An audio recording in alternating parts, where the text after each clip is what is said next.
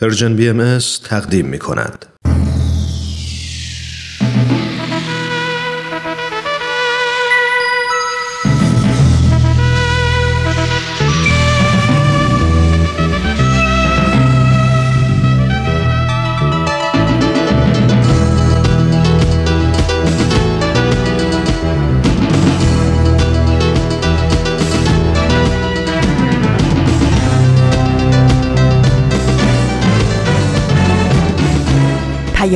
دوست.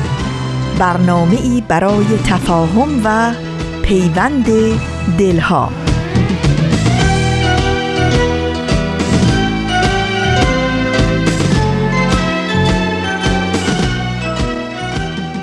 درودهای گرم و پرمهر ما از فاصله های دور و نزدیک به یکایک شما شنوندگان عزیز رادیو پیام دوست. در هر گوشه و کنار و شهر و دیار این گیتی پهناور که شنونده برنامه های امروز رادیو پیام دوست هستید. امیدواریم خوش و خورم باشید و با دلی پر از امید و آرزوهای خوب روز و روزگار رو سپری کنید.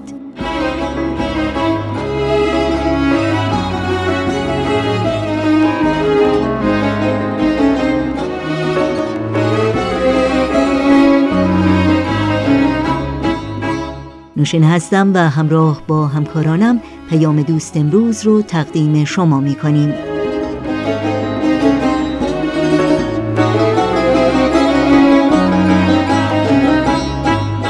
چهارشنبه 22 آبان ماه از پاییز 1398 خورشیدی برابر با 13 ماه نوامبر 2019 میلادی رو پیش رو داریم. برنامه های امروز رو با به سوی دنیای بهتر آغاز می کنیم و با بخش کوتاهی از مجموعه به یاد می سپارم ادامه میدیم و با خبرنگار به پایان می بریم. امیدوارم با برنامه های امروز همراه باشید و از شنیدن اونها لذت ببرید.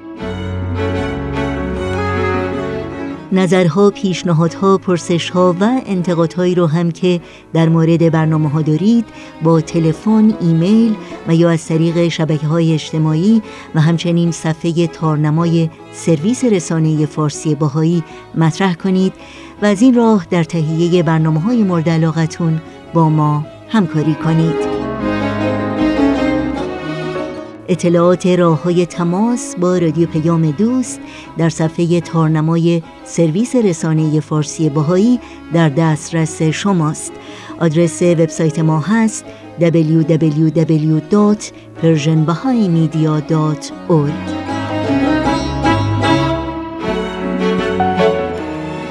در شبکه های اجتماعی هم ما رو زیر اسم Persian BMS جستجو بکنید و برنامه های رادیو پیام دوست رو دنبال کنید.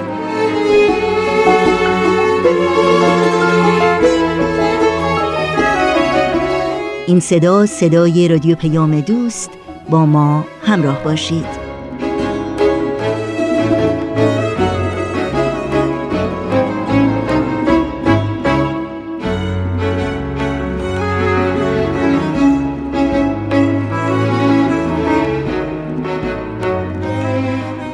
به سوی دنیای بهتر اولین برنامه است که در پیام دوست امروز تقدیم شما می کنیم. با هم بشنویم.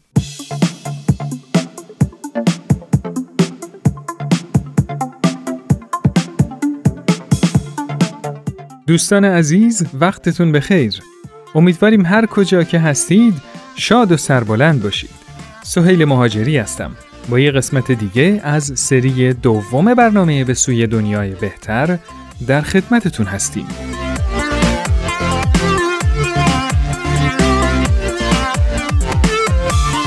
تو این قسمت از برنامهمون در رابطه با نحوه برخورد با موضوع تعصب در سیستم آموزشی با هم گفتگو خواهیم کرد. با ما همراه باشید.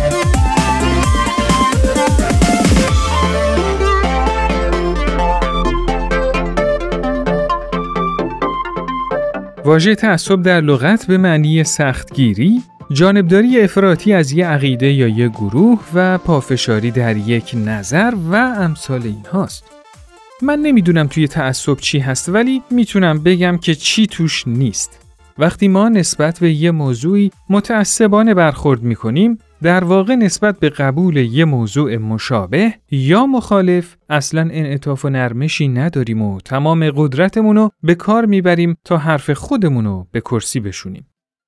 حالا شما بگید تعصب رو چطوری معنی می‌کنید؟ و آیا اصلا به نظر شما تعصب خوب هم داریم؟ با هم بریم تا نظرات شما دوستان عزیز رو بشنویم.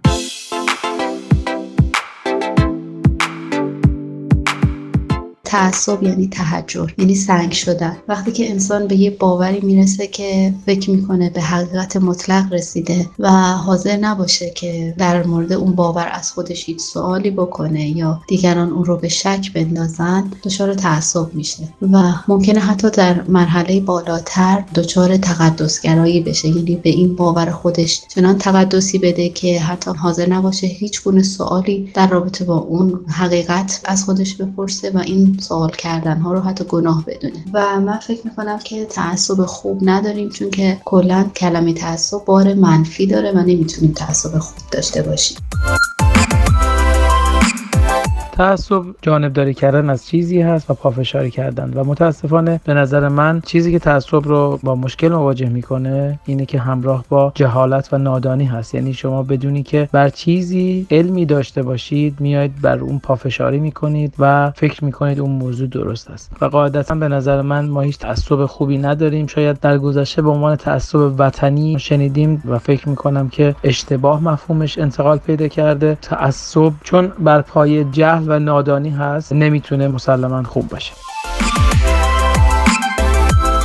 یه موقع هست که یه فرهنگ یا یه مفهوم حالا کلی مثل وطن دوستی و یا انواع علاقه هامون در ما ریشه می‌دونه و بعد به شکل یک عقیده و باور برامون در میاد و بعد ما حس می‌کنیم که دیگه باید بهش وفادار باشیم و برامون تبدیل به ارزش میشه. زمانی که این عقاید ارزشمندمون دچار خطر میشن اون وقت ما یک سری عکس های منفی و اشتباهی نسبت به اونها نشون میدیم که منجر میشه به تفرقه نفاق ناراحتی درد رنج غم قصه این معنیش میشه داشتن تعصب. و ما اصلا تعصب خوب نداریم چون این کلمه ذاتا منفیه و حالتی رو در ما به وجود میاره که کل سیستم طبیعی و سالم بدنمون رو چه از نظر جسمی و چه از نظر روح و روان به خطر میاندازه و بهش آسیب می‌زنه. و همینطور باعث آسیب زدن به بقیه مردمان میشه.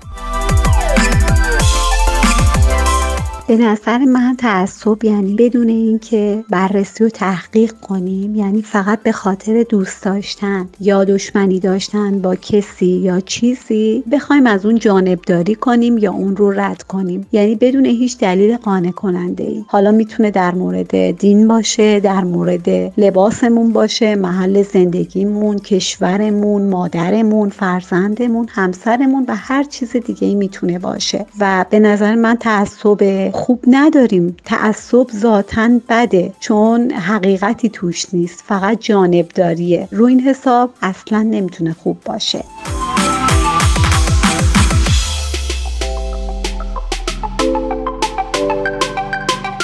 بعضی از کلمات تو یه جامعه رایج شدن و همه استفادهشون می‌کنن ولی اصلا تو جای درست و با معنی واقعی خودشون به کار نمیرن. یکی از اون کلمات همین کلمه یه تعصبه. مثلا گفته میشه که ما روی خانواده و ناموس و وطن یا دین و نژادمون تعصب داریم و اگه کسی به اونا نگاه ناپاک داشته باشه جلوش میستیم و چنین می‌کنیم و چنان می‌کنیم. بقیه هم تایید و تشویق می‌کنن. البته که هیچ انسان سالم و بالغ و عاقلی وجود نداره که خانواده و ناموس و وطنش براش اهمیت نداشته باشه و حتما برای دفاع از این مفاهیم با ارزش تمام توانش رو به کار می‌گیره. ولی به نظر من این اسمش تعصب نیست بلکه همیته یعنی جوانمردی و غیرت و بلند همتی. یعنی دفاع جوانمردانه از کسی یا چیزی که مورد ظلم واقع شده.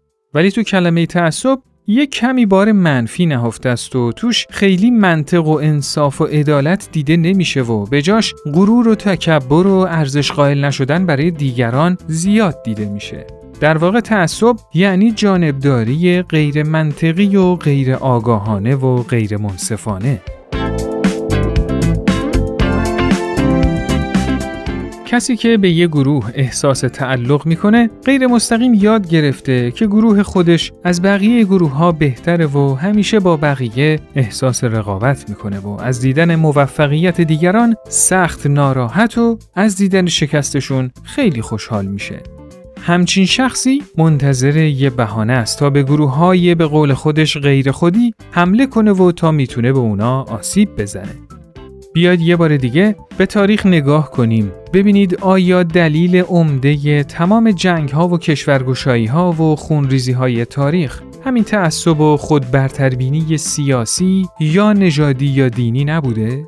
آیا هر کدوم از ما به عنوان خانواده یا مسئولین آموزش و پرورش یا مسئولین جامعه ناخواسته این اندیشه ما از همه برتریم و بقیه بد هستن رو انتشار نمیدیم؟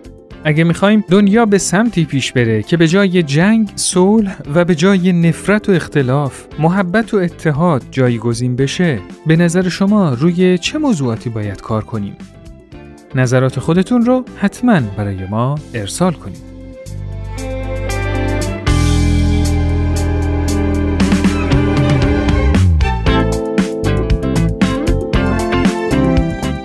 دوستان عزیز این قسمت از برنامهمون به پایان رسید. شما می‌تونید این برنامه رو در تارنما شبکه های اجتماعی تلگرام و ساند کلاد Persian BMS دنبال کنید و از همین طریق هم با ما در ارتباط باشید نظرات و پیشنهادات خودتون رو برای ما ارسال کنید. تا برنامه دیگه خدا یار و نگهدارتون.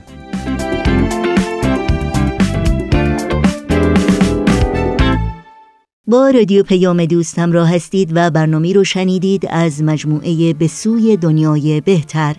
اگر موافق باشید با هم به قطعه موسیقی گوش کنیم و برنامه ها رو ادامه بدیم.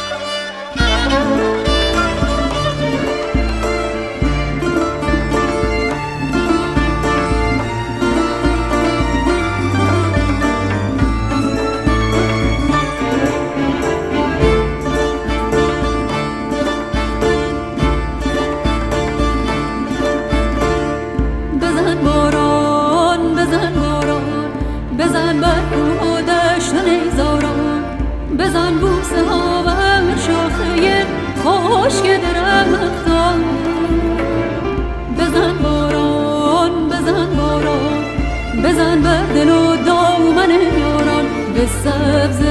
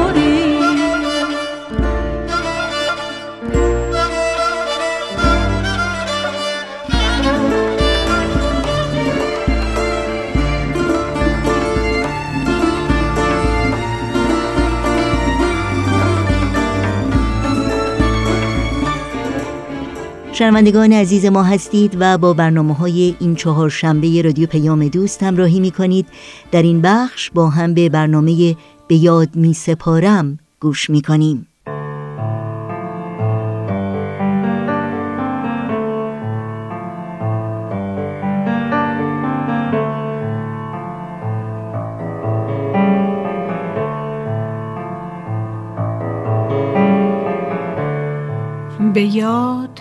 سپارم.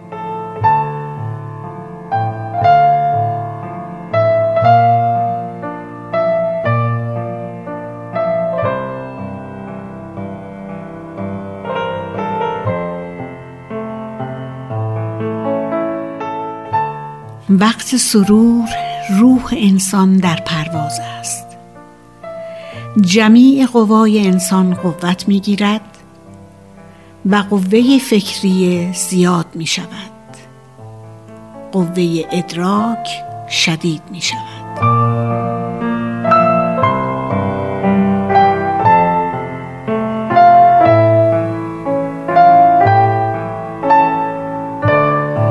بیانی بود از حضرت عبدالبها مبین آثار بهایی.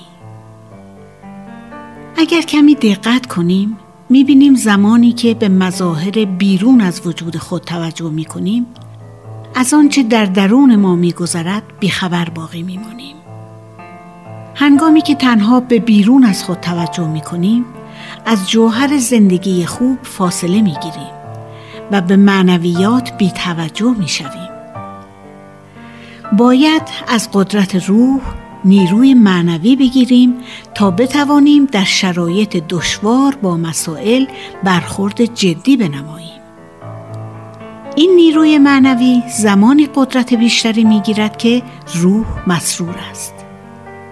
و این همان نیروی پنهانی است که اگر یکی از عزیزانمان زیر چرخ اتومبیلی گیر کرده باشد به ما آنچنان قدرتی می دهد که می توانیم اتومبیل را از زمین بلند کنیم این نیرو و قدرت معنوی همان نیرویی است که اگر به سخن آن گوش فرا دهیم به بالاترین موقعیت ها می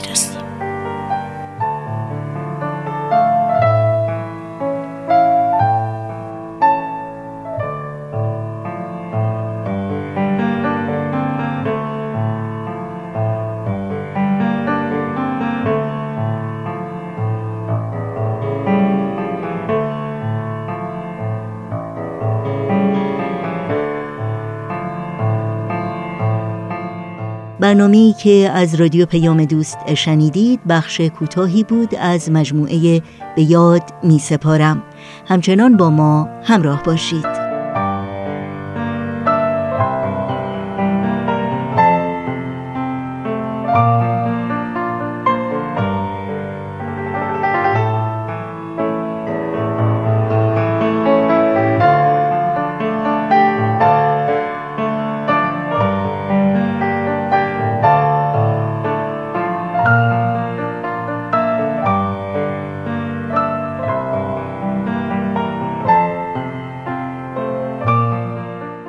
این صدا صدای رادیو پیام دوست و برنامه این روز و این ساعت هم برنامه خبرنگار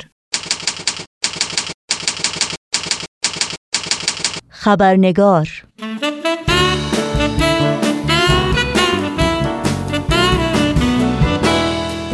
با خوش آمد به شما دوستان و دوستداران خوب خبرنگار نوشین آگاهی هستم و خبرنگار این چهارشنبه رو تقدیم می کنم. قبل از اینکه به بخش گزارش ویژه برنامه امروز بپردازیم نگاهی گذرا خواهیم داشت به پاره از سرخطهای خبری در برخی از رسانه های این سو و آن سو و فراسوی ایران زمین. محکومیت سه شهروند جوان باهایی در سمنان به 23 سال حبس تعذیری انتقال گلرخ ابراهیمی ایرایی زندانی سیاسی از بازداشتگاه وزرای تهران به زندان قرشک ورامین. بازداشت محمد رضا فرهادپور فعال مدنی توسط ماموران امنیتی. و تفهیم اتهام ماندانا صادقی نویسنده و روزنامه نگار در دادسرای عمومی و انقلاب آبادان.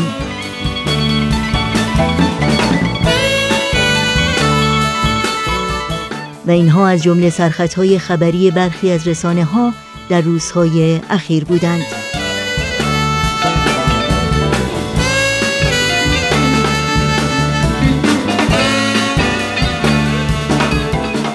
و ما تلاش برای حقوق بشر در ایران در دهمین نشست خود که هفته گذشته در شهر لس آنجلس در ایالت کالیفرنیا در آمریکا برگزار شد میزبان تعدادی از فعالان و کارشناسان حقوق بشر، روزنامه نگاران، محققان و پژوهشگران ایرانی و همچنین صدها ایرانی علاقمند به وضعیت حقوق بشر در ایران بود.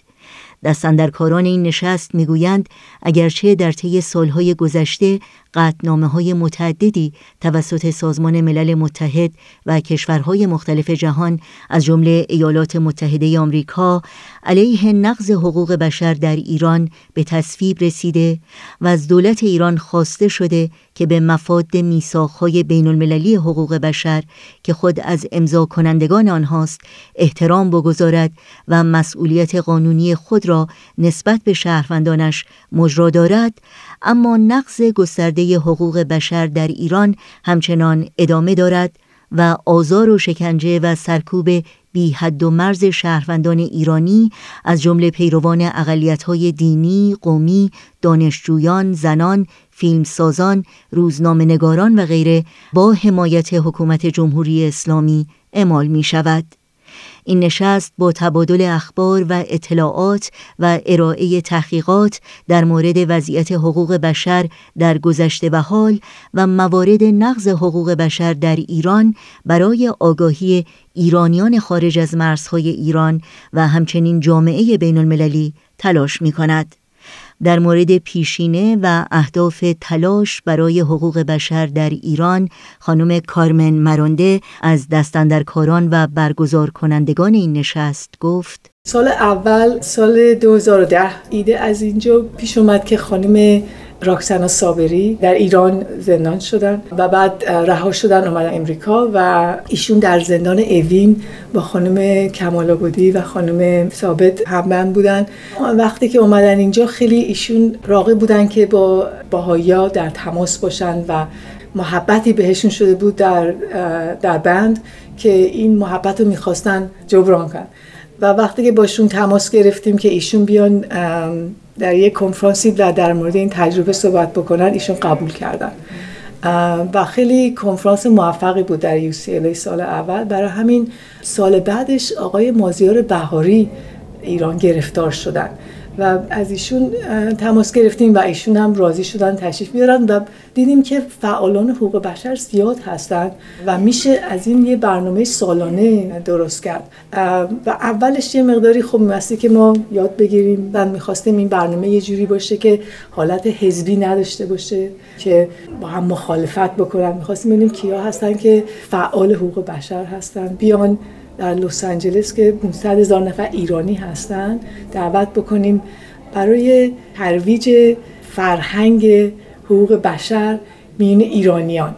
و این برنامه ضبط میشه و پخش میشه از تلویزیون. برنامه به فارسیه که ایرانیان تمام دنیا و همه بدونن این برنامه رو بشنون و این فرهنگ حقوق بشر ترویج بشه. برای اینکه این خیلی مهمه که همه بدونن که این حقوق بشر چی هست؟ که هر نفر حقشه. این حقیه که باهش به دنیا میاد.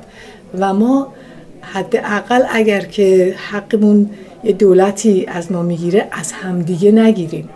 و اگه حق یکی گرفته میشه ساکت نباشیم. سال سوم چهارم دکتر عباس میلانی از استنفورد اومدن. و ایشون خیلی قشنگ صحبت کردن. و به جمعیت توصیه کردن که اگه در یک جمعی میشینین و یه جوک میگن در مورد یه اقلیتی در ایران نخندین. اعتراض کنین این درست نیست. و ما به عنوان یه گروه ایرانی خودمون از ریشه خیلی می‌تونیم فعالیت داشته باشیم و فرهنگیمون رو باید عوض بکنیم که به هم دیگه احترام داشته باشیم. اگه عقیدمون با هم فرق می‌کنه فقط این نیستش که چه دولت چه کاری کرده. در در قشر مردم هم این اهمیت داره که حق همدیگه رو نگه دارن پایمال نکنن. خانم هما سرشا روزنامه نگار و فعال شناخته شده حقوق زنان که مجری این نشست بود برنامه را با این سخنان کوتاه آغاز کرد. سلام عرض می‌کنم. من هما سرشار هستم و سرفراز خورسند که در خدمت همه شما هستم. در این دهمین نشست سالیانه تلاش برای حقوق بشر در ایران. به همه خوش آمد میگم. این برنامه و این نشست با همکاری عفو بین الملل، دیانت باهایی، خبرنگاران بدون مرز، اتحاد برای ایران، مرکز اسناد حقوق بشر ایران، مرکز حقوق بشر ایران، نشریه جوانان و نشریه تهران، شرکت کتاب، نشریه ایران شهر و تلویزیون ایران فردا اجرا میشه و از حمایت و پشتیبانی همه این یاران سپاسگزاری می‌کنم.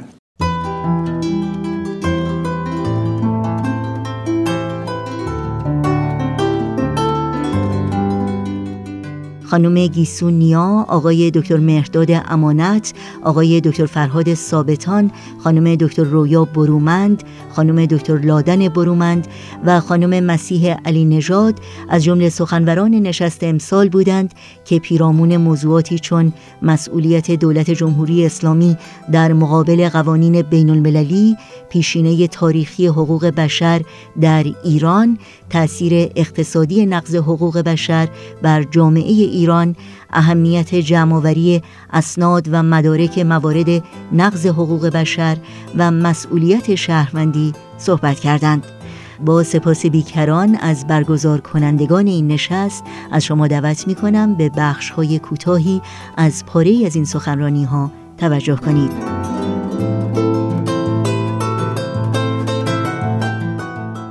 سخنران بعدیمون آقای دکتر مهداد امانت هستند عضو برنامه مطالعات ایرانی دانشگاه کالیفرنیا در سانتا باربارا. یکی از استدلال هایی که در مقابل اعتراضات مجامع بین المللی به نقض حقوق بشر در ایران ابراز میشه اینه که حقوق بشر ایده غربی است که به ما ایرانیان تحمیل شده. البته این درست است که اعلامیه حقوق بشر بر اساس اصول انسان دوستی عصر روشنگری در اروپا تدوین شد. ولی احترام به حقوق رعیت که ما امروز شهروند آن می‌خوانیم ما در گنجینه فرهنگ سیاسی خود ذخیره داریم. قرنها قبل از مونتسکیو و روسو متفکرین ایرانی در اندرزنامه ها به شاهان عدالت اجتماعی را بر اساس اخلاقیات عملی انسان مدار تعریف کردند که با تفکر اروپای عصر روشنگری اندکی متفاوت است. همه ما این ابیات گلستان سعدی را به یاد داریم که بنی آدم اعضای یک پیکرند که در آفرینش ز یک گوهرند. چو عضوی به درد آورد روزگار دگر عضوها را نماند قرار. اشاره سعدی به پیکر انسان نمادی است از مجموعه‌ای که اجزای آن با هم پیوندی ناگسستنی دارند و درد هر عضو مایه رنج تمامی اعضا می شود این پیکر پرورده و پروراننده گوهر انسانی است گوهری آسمانی که زامن برابری انسان هاست. ولی این پیکر همچنین نمادی است از یک نظام سیاسی پیوسته که ثبات، امنیت و عدالت اجتماعی را ممکن می سازد. این نظام بر اصل دیرین دایره عدالت استوار است. سخنران بعدی ما آقای دکتر فرهاد ثابتان هستند که در سال 1979 در رشته اقتصاد از دانشگاه ایالتی کالیفرنیا CSU ایست بی فارغ تحصیل شدند. صحبت هایی که می‌خوام عرض بکنم در حوزه مسئله حقوق بشر و تأکید من بیشتر به آزادی باور و دین و به طور کلی اندیشه است و در اینجا واقعا می‌خوام از هر قشر و هر سطح و هر فکر و هر اندیشه دفاع بکنم به علت اینکه مسئله حقوق بشر خب البته ما به طور کلی باش آشنایی داریم از مواد حقوق بشر آشنایی داریم ولی به ویژه این آزادی یعنی در حقیقت آزادی بیان و آزادی اندیشه و آزادی باور از دیدگاه بنده یکی از اساسی ترین بخش های و مواد حقوق بشر هست که طبعات آن و پیامدهای اون چه در اقتصاد چه در سیاست چه در مسائل اجتماعی و فرهنگی واقعا تاثیرگذار هست. وقتی که ما این اعلامیه رو مرور می‌کنیم در حقیقت دو ماده اولیه این اعلامیه درباره آزادی و آزادگی یعنی حق انتخاب برای همه انسان هاست. و بعد از اون مسئله جهان شمولی و برابری همه انسان ها مطرح میشه. مثلا در ماده یک گفته شده تمام افراد بشر آزاد زاده می شوند و از لحاظ حیثیت و کرامت و حقوق با هم برابرند. همگی دارای عقل و وجدان هستند و باید با یکدیگر با روحیه برادرانه رفتار کنند. و ماده دوم به برابری و جهان شمولی این مسئله تاکید داره و میگه هر کس می‌تواند بی هیچ گونه تمایزی به ویژه از حیث نژاد، رنگ، جنس، زبان، دین، عقیده سیاسی یا هر عقیده دیگر و همچنین منشأ ملی یا اجتماعی، ثروت، ولادت یا هر وضعیت دیگر از تمام حقوق و همه آزادی های ذکر شده در این اعلامیه بهره مند گردند. حالا نکته که خیلی جالبه ماده سوم اعلامیه حقوق بشر میگه هر فردی حق زندگی، آزادی و امنیت شخصی دارد. یعنی حق حیات حق زندگی در بخش سوم اعلامیه حقوق بشر اومده و قبل از اون مسئله حق اندیشه حق آزادی عقیده و برابری هست. چرا؟ از دیدگاه من به نظر می‌رسه که واقعا وقتی ما در مورد آزادی اندیشه صحبت می‌کنیم این یک تفوق نهادی نسبت به آزادی حیات داره. شما تصور بفرمایید که دارید زندگی می‌کنید. ولی این زندگی شما معنای خاصی نداره. یعنی با باورهای شما تطابق نداره. اگر من نتونم باورهای خودم رو آزادانه بیان بکنم به عبارت دیگه من اصلا هویت ندارم. هویتی که انسان رو واقعا به عنوان یک انسان به عنوان کسی که ریشه انسان از اونس میاد از انیس و معنوس بودن میاد یعنی با هم بودن و با هم ارتباط برقرار کردن. اگر ما این هویت اولیه و این باور اولیه رو نتونیم برقرار بکنیم یعنی مفهوم اساسی انسان رو متاسفانه درک نکردیم و فقط حیات ما شاید بشه گفت بشه زندگی شاید گیاهی یعنی یک زندگی که با اندیشه و تفکر همراه نیست. اما حالا این چه ربطی به اقتصاد داره؟ البته برداشتی که ما از اقتصاد می‌کنیم این است که خیلی خوب اقتصاد در مورد پول هست در مورد هزینه هست در مورد منافع هست و اینا. ولی واقعا وقتی که به ریشه های اساسی و فلسفی اقتصاد نگاه می‌کنیم اولین درسی که در اقتصاد مطرح میشه حق انتخاب هست. به عبارت دیگه پیشفرز یا تصویری که اقتصاد از یک انسان داره این است که انسان داره انتخاب می‌کنه. شما هر وقت که به مثلا خاربار فروشی میرید یا جایی که می‌خواید لباس بخرید همش در حال انتخاب هستید که من آیا این کالا رو بخرم یا اون کالا رو بخرم؟ این رنگ لباس رو بخرم یا اون رنگ؟ یعنی انتخاب ما به طور روزمره مطرح هست حالا شما تصور بفرمایید که یکی بیاد این حق انتخاب رو از شما بگیره. حق انتخاب سلیقه حق انتخاب آنچه که شما به اون تمایل دارید و به اون باور دارید از شما بگیره. در نتیجه هویتی از شما باقی نخواهد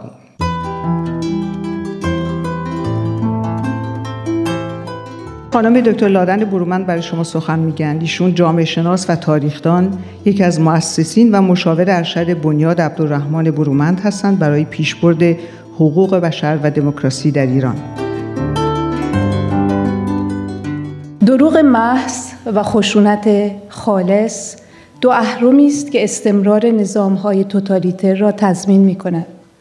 دروغ محض تصویری غیرواقعی از جامعه ارائه می دهد و خشونت خالص هر واقعیتی را که منکر دروغ محض نظام باشد نابود می کند و نمی‌گذارد شهروندان کشور و به طریق اولا جامعه جهانی واقعیت اجتماعی این نظام ها را آنطور که هست ببیند.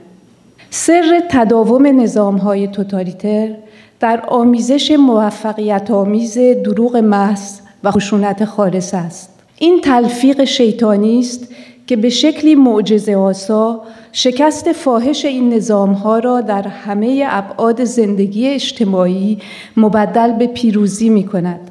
با ارائه تصویر کاذب یک جامعه یک پارچه و مطیع به جهانیان چنین القا می کنند که ایدئولوژیشان ریشه در فرهنگ کشور دارد و مورد حمایت مردمشان است و بدین ترتیب جهانی را که می تواند با ملت مظلوم همبسته باشد از او رویگردان می کند و ملت خود را به انزوا می کشند و از این طریق سیطره خود را بر مردمشان مستحکم می کنند. نظام های توتالیتر با جهانبینی انسان محور دشمنی آشتی ناپذیر دارند. آنها در برابر تعریف انسان به عنوان یک عنصر آزاد، خودمختار و بهرهمند از کرامت ذاتی و حقوق طبیعی قد علم می کنند و مدام هرچی را نشان از آزادی و خودمختاری انسان دارد حذف می کنند. همانطور که در صحنه جهانی تصویر جامعه یک پارچه و مطیع را پخش می کنند، در درون سعی می کنند تصویر انسانی بی اختیار و مطیع ایدئولوژی حکومتی را به تک تک شهروندانشان القا کنند و آنها را به اطاعت بیچون و چرا وادارند. به همان اندازه که دروغ محض برای مصرف جهانی نظام توتالیتر لازم است، خشونت خالص برای مصرف داخلی واجب است. چون شهروندانشان در درون واقعیتی زندگی می کنند که دروغ محض آنها را نفی می کند و نمی توان آنان را همچون افکار عمومی جهانی تنها با دروغ فریفت. خشونت اوریان شرط لازم تحمیل دروغ حکومتی به شهروندان است و به همین دلیل است که چهل سال پس از انقلاب اسباب و وسایل ترور و نهادهایی چون دادگاه های انقلاب هنوز پابرجاست فعالین حقوق بشر در چنین شرایطی قدم به میدان مبارزه می‌گذارند در نگاه اول آنها در برابر عظمت صنعت دروغ پردازی نظام و هیبت خوفناک زرادخانه و اسلحه و مهمات و سپاه و بسیج آن بس ناتوان و بیقدرت به نظر می رسند. اما با تأمل بیشتر می توان دریافت که فعالان حقوق بشر دو اسلحه خطرناک برای موجودیت رژیم در اختیار دارند. یکی حقیقت است و دیگری ایمانشان به حقوق و کرامت انسانی. این دو سلاح برای نظام توتالیتر مهلک است. چون هر دو زوال ناپذیرند.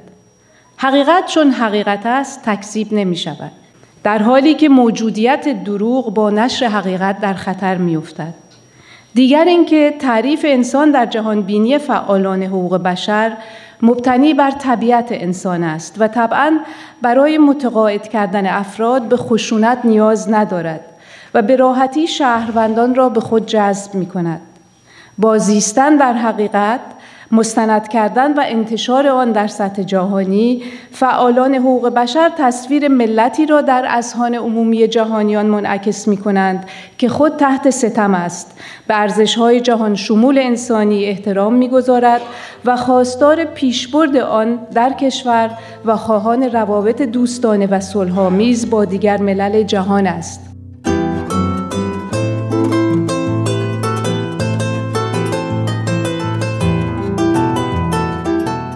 سخنران بعدی ما خانم دکتر رویا برومند تاریخدان و مدیر اجرایی بنیاد برومند هستند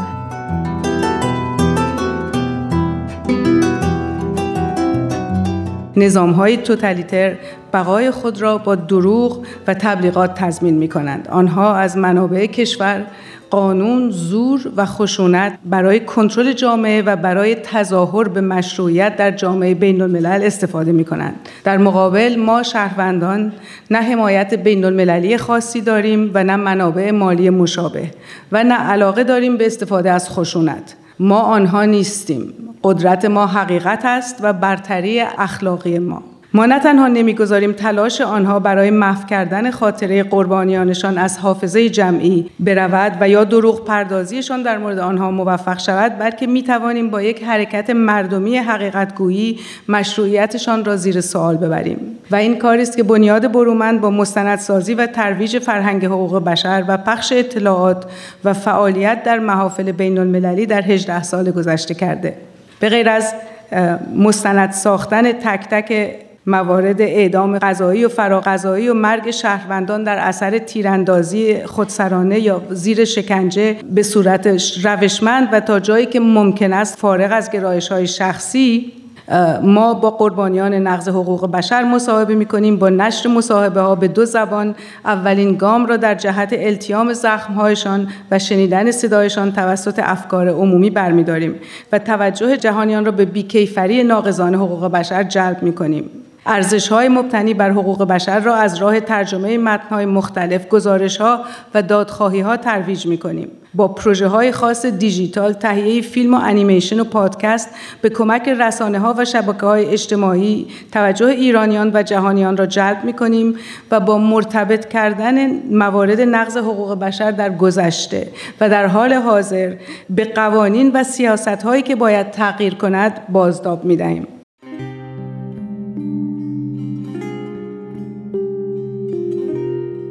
همراهان خوب برنامه خبرنگار یادآوری کنم که برنامه کامل این نشست در دو قسمت با عنوان تلاش برای حقوق بشر در ایران در شبکه یوتیوب در دسترس شماست. آهای خبردار. مستی آشیار خوابی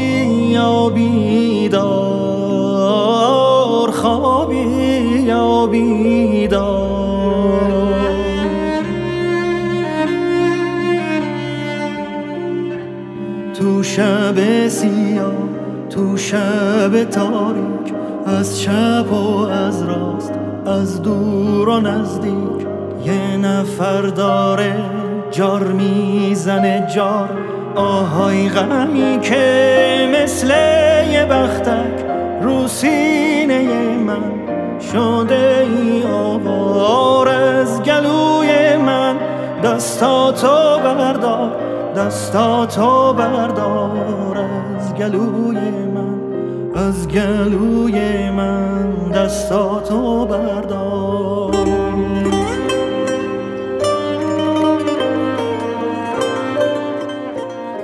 و در این فرصت کوتاه پیش رو اجازه بدین تا اطلاعات راه های تماس با رادیو پیام دوست رو یادآور بشم. آدرس ایمیل ما هست info at persianbms.org شماره تلفن ما 001 703 671 828 828 در شبکه های اجتماعی ما رو زیر اسم Persian BMS جستجو بکنید و در پیام رسان تلگرام با آدرس at Persian BMS با ما در تماس باشید.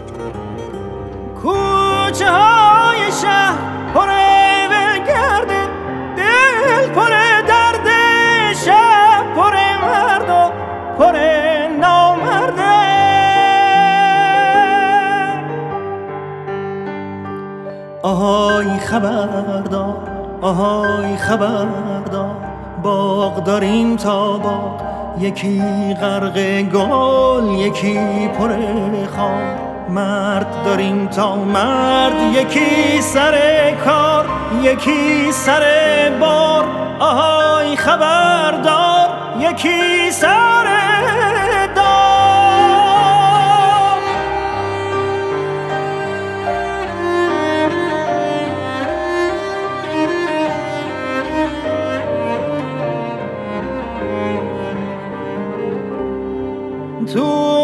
کوچه های نسیم رفته پی بلگردی توی باغچه ها.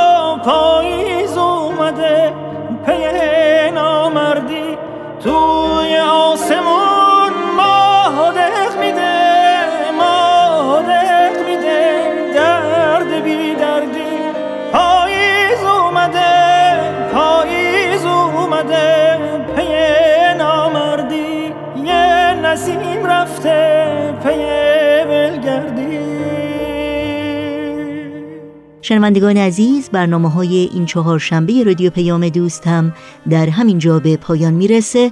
همراه با بهنام مسئول صدا و اتاق فرمان و البته تمامی همکارانم در بخش تولید رادیو پیام دوست با همگی شما خداحافظی می‌کنیم.